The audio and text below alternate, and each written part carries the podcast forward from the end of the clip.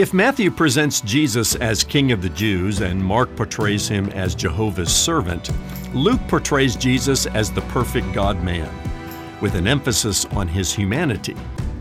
Behold the man is Luke's main thrust, which makes sense because he writes to the Greeks, who mused much about humanity and embraced the gods and goddesses of Greek mythology.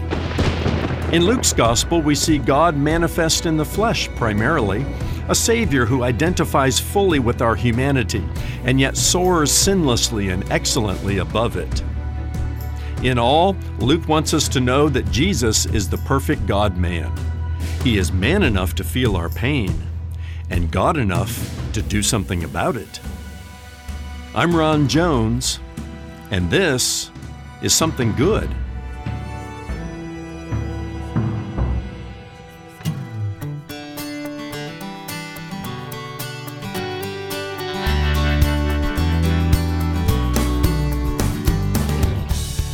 Hello and welcome to this Wednesday edition of Something Good with Dr. Ron Jones, lead pastor at Atlantic Shores Baptist Church in Virginia Beach, Virginia. I'm Brian Davis. Thanks for tuning in. Well, one of the things that makes the Gospel of Luke different from the rest of the Gospels is that Luke spent much of his time talking about Christ's humanity. Our Lord was and is fully God, but he was also fully human a point Luke emphasizes throughout his gospel account. Today, Ron takes us to the Gospel of Luke as he continues his teaching series, Route 66 The Ultimate Road Trip Through the Bible. Stay with us or visit somethinggoodradio.org to listen to the broadcast on demand on your schedule. That's somethinggoodradio.org. With this message, Luke, Behold the Man. Here's Dr. Ron Jones. Well, who is the greatest man who ever lived? Don't you love questions like that? It's one of those questions that, quite frankly, could spur a long debate among scientists and humanists, uh, business leaders, political leaders, and even religious leaders. You would expect a pastor like me to answer the question um, by saying that, well, it's a little, little bit more enthusiasm and louder than that. The greatest man who ever lived is? Okay, I mean, you'd expect that from a pastor, right? But arguably, Jesus of Nazareth is the greatest person who ever walked this planet. And I say this emphatically, even though uh, Jesus said that it was John the Baptist who was the greatest man born among women uh, when the disciples had you know, that conversation.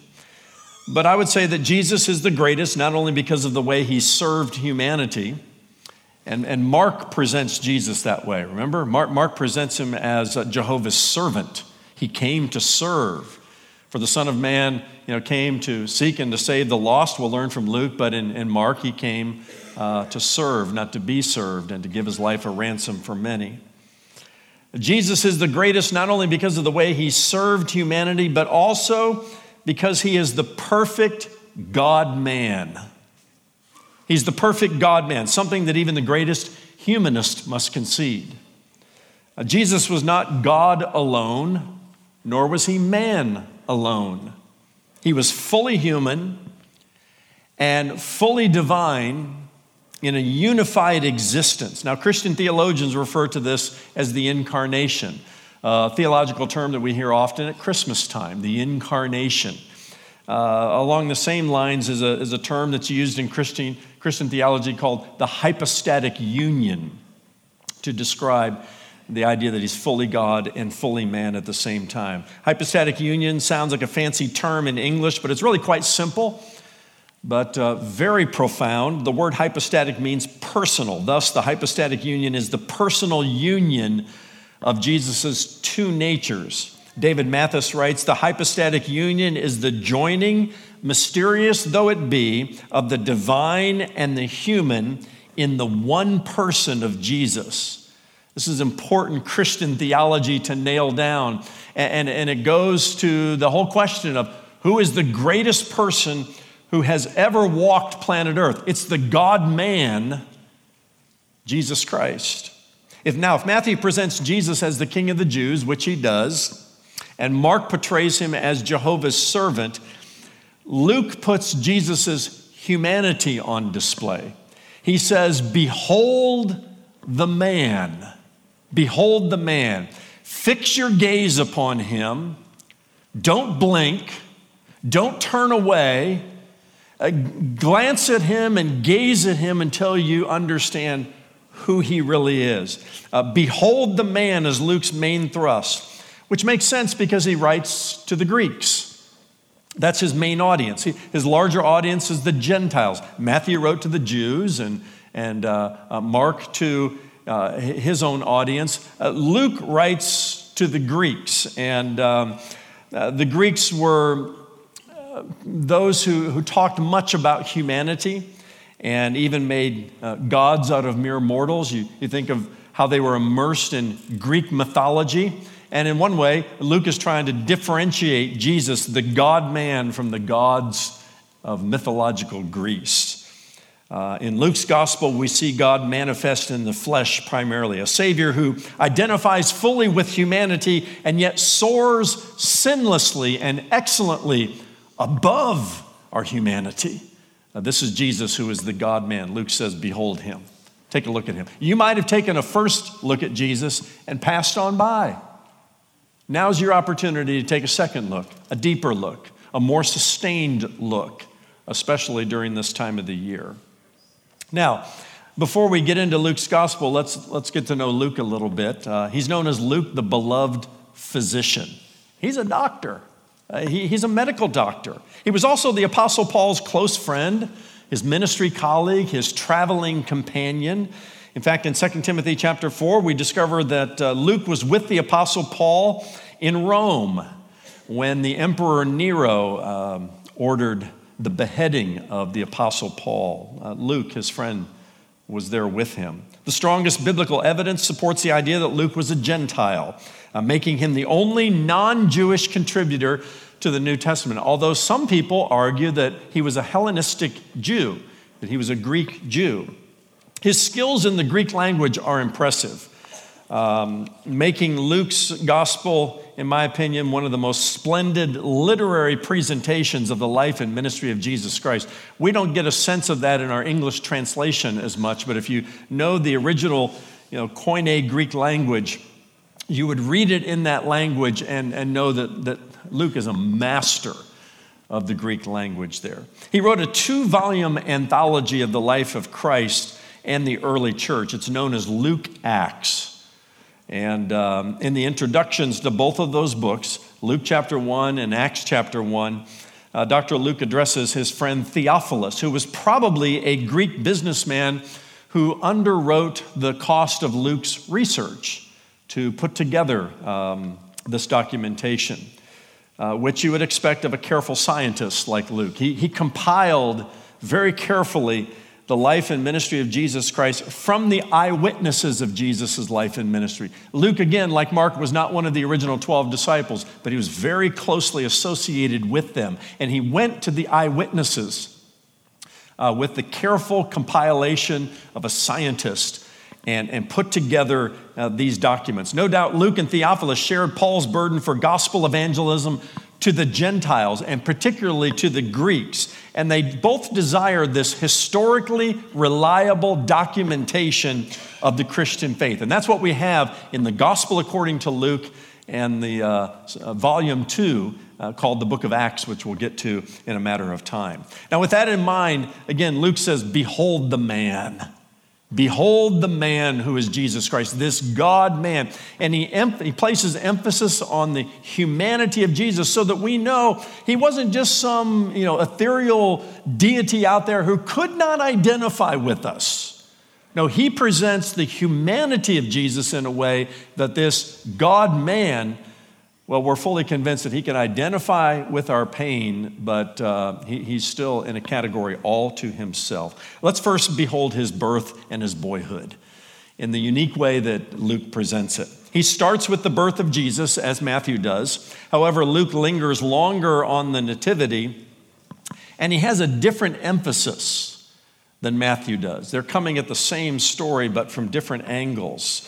While Matthew starts with a genealogy that links Jesus prophetically to the Davidic throne, as you would expect of Matthew, who is writing to a Jewish audience, uh, Luke inserts the genealogy after Jesus' baptism. which we don't get to until chapter 3.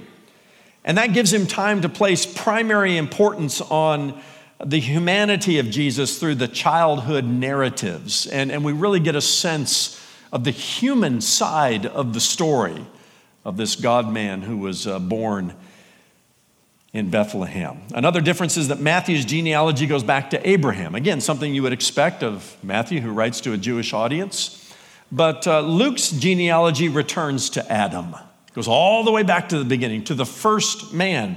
And he links Jesus, the second Adam, which Paul, in his letter to the Corinthians, refers to Jesus as the second Adam. Luke links Jesus, the second Adam, to the first. John, we're going to find in his gospel, in John chapter 1, goes even beyond that further uh, to give uh, the, eternal, the eternal uh, aspect of Jesus' being, but we'll get there uh, next time. Luke provides a fuller understanding of the family relationships and those human relationships that intermingle between John the Baptist, his cousin, and Jesus himself. Uh, he intersperses their birth announcements and their ministry preparations. He includes a, uh, a wholesome story between um, their mothers, uh, Mary and Elizabeth, who were both pregnant at the time. You may remember the story when Mary arrives at her cousin's home and greets Elizabeth. Elizabeth's baby, John the Baptist, leaps in her womb. And uh, that's when Elizabeth graciously says to Mary, uh, Blessed are you among women, and blessed is the fruit of your womb. And then Luke makes one of several references to the presence of the Holy Spirit in the Christmas story uh, in relation to that, uh, that scene. Luke records uh, birth and boyhood episodes from the life of Jesus not found in other gospels. For example, from Luke, we learn about the historic decree made by Caesar Augustus that providentially moved Joseph and Mary from Nazareth to Bethlehem, putting them in what I call prophetic position.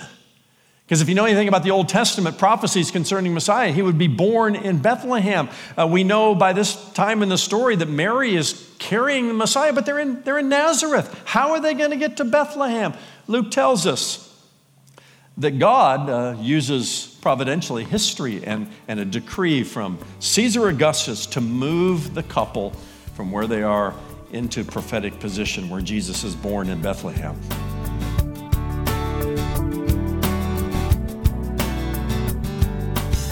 Still ahead, the second half of Dr. Ron Jones' Something Good radio message Luke, Behold the Man. Need prayer today? Visit somethinggoodradio.org to share your request, and our ministry team will be happy to join you in prayer. Use the Explore option right at the top of the homepage and then scroll down to the How Can We Pray For You icon.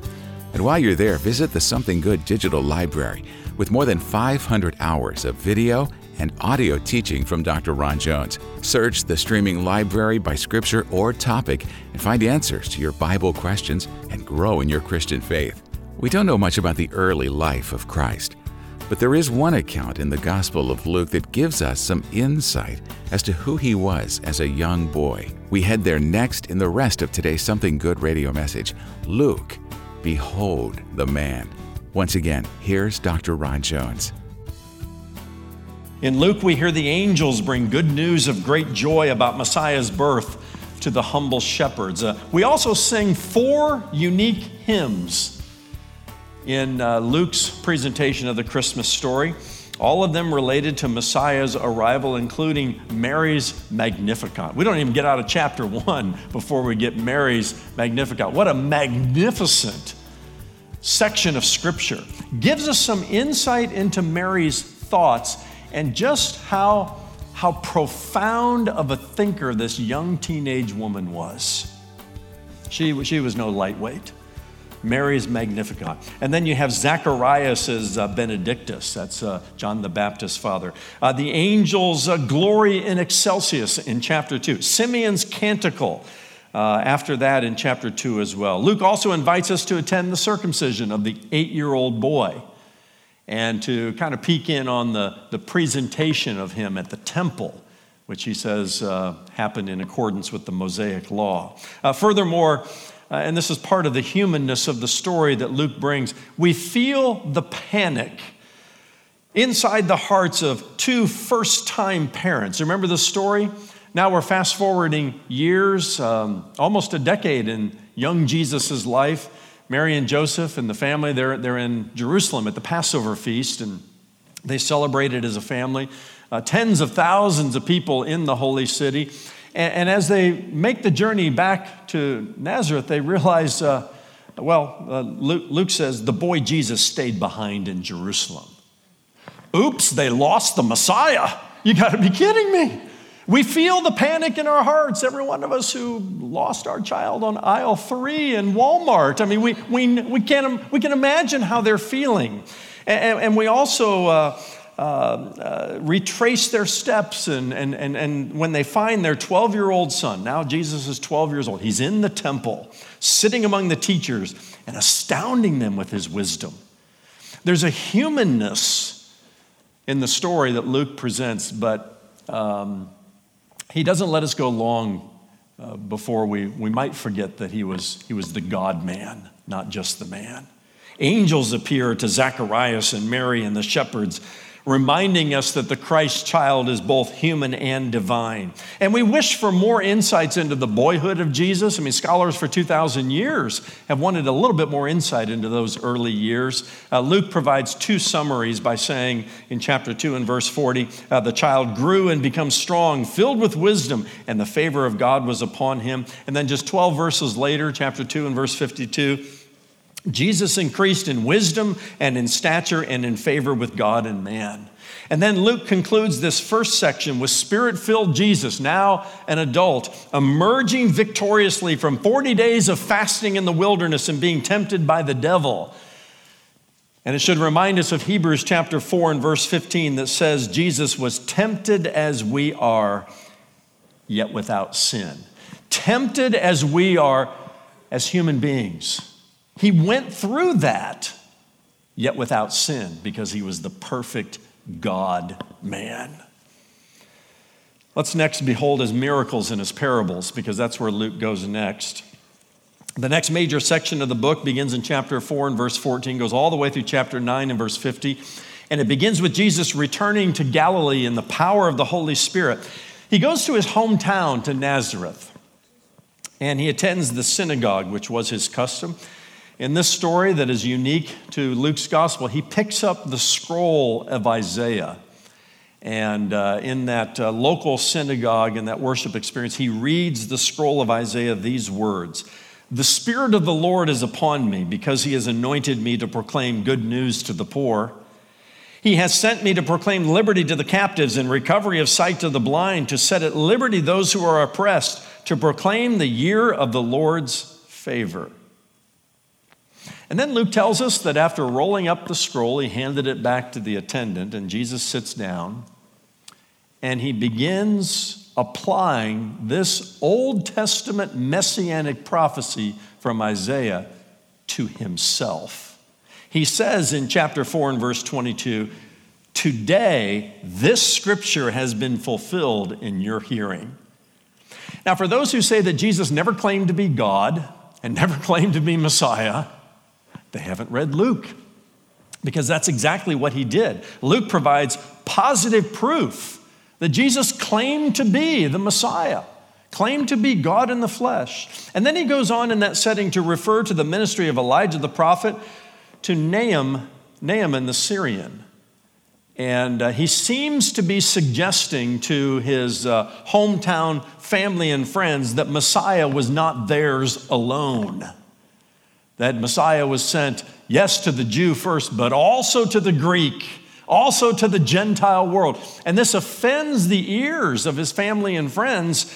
And they ran Jesus out of town to the edge of a cliff, Luke tells us. And before they throw him down the cliff, well, I love this scene. The miracle man walks through their midst untouched. Again, Luke doesn't, he, he, he's saying, Behold the man, but he tosses in scenes like this to remind us he is the God man. He is the God man. And then Luke puts the Son of Man's compassionate humanity on display, recording 16 miracles performed by Jesus, who was never too busy to care for people's real human needs. Uh, Luke emphasizes Jesus' ability to touch humanity even through his parables. Now, if you take all four of the Gospels Matthew, Mark, Luke, and John you can compile 38 parables that Jesus told. And the gospel writers tell us probably many more, but what we have in the gospels are 38 parables. Luke records 20 of them. And only, all but two, rather, of the 20 parables that Luke records begin with uh, words like, there was a certain man. Uh, Jesus is humanizing his stories, and Luke draws from those. Matthew, on the other hand, emphasizes the kingdom of heaven.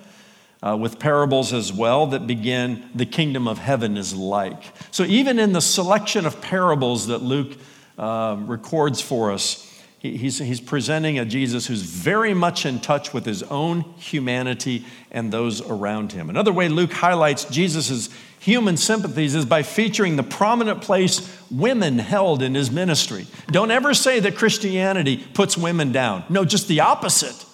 Even at a time when women didn't have um, much in terms of rights, you have uh, the gospel writers, because this is the way it happened, putting women in a prominent position in Jesus' ministry. Luke mentions Elizabeth, John the Baptist's mother, Anna, the prophetess, Martha and Mary are in the, uh, the gospel. Nameless women with infirmities that Jesus healed are uh, mentioned multiple times. And of course, Mary, the mother of Jesus. In addition to that, in chapter 8, beginning in verse 1, Luke writes this Soon after Jesus went on through cities and villages, proclaiming and bringing the good news of the kingdom of God, and the 12 were with him, and also some women who had been healed of evil spirits and infirmities, Mary called Magdalene, from whom seven demons had gone out, and Joanna, the wife of Chuza, Herod's household manager, and Susanna, and many others, now listen to this,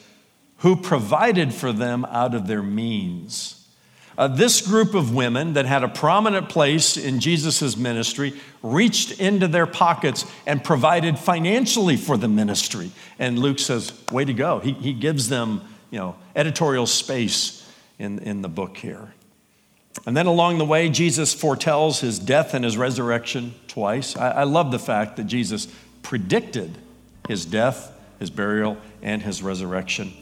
And all of that is followed by the first time there are two times in Luke's gospel, but the first time that Jesus rebuked his disciples for a conversation they had about who's the greatest in the kingdom. Are you kidding me? Luke says, Behold the man, the man, the God man, who is Jesus Christ.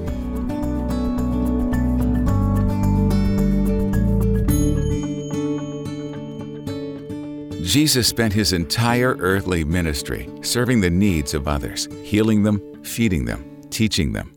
But he never lost sight of his ultimate purpose to go to Jerusalem to be tortured and killed in order to pay for our sin, and ultimately to rise from the grave to demonstrate his victory over sin and death. These two events, the crucifixion and the resurrection, are the linchpins of our faith and the reasons why the gospel of Jesus Christ is such good news. Well, as you may know, Something Good Radio exists only through the faithful prayer and financial support of friends like you. People are coming to faith in Christ through our media ministry, and your donations are a big reason why. When you donate this month, Ron will say thank you by giving you his new ebook that goes along with his series, Route 66 The Ultimate Road Trip Through the Bible. The sixth of eight ebooks in the series is based on the four Gospels and the book of Acts. Request your ebook today when you make a gift to Something Good Radio. Give online at somethinggoodradio.org or mail your gift to P.O. Box 6245, Virginia Beach, Virginia 23456. You can also call our offices at 757 276 1099. As they drove spikes into his hands and feet, there in uh, chapter 23, Jesus cries out, Father, forgive them, for they know not what they do. What an amazing thing to say. Father, forgive them, for they know not what they do. He says to the thief on the cross next to him, Today you will be with me in paradise. And then again in chapter 23, uh, according to Luke, moments before Jesus exhaled his last breath, he said, Father, into your hands I commit uh, my spirit. That's tomorrow in part two of Dr. Ron Jones' message Luke, Behold the Man. Join us then for Something Good. For Ron and all of us here at Something Good Radio, I'm Brian Davis saying God bless and thanks for listening.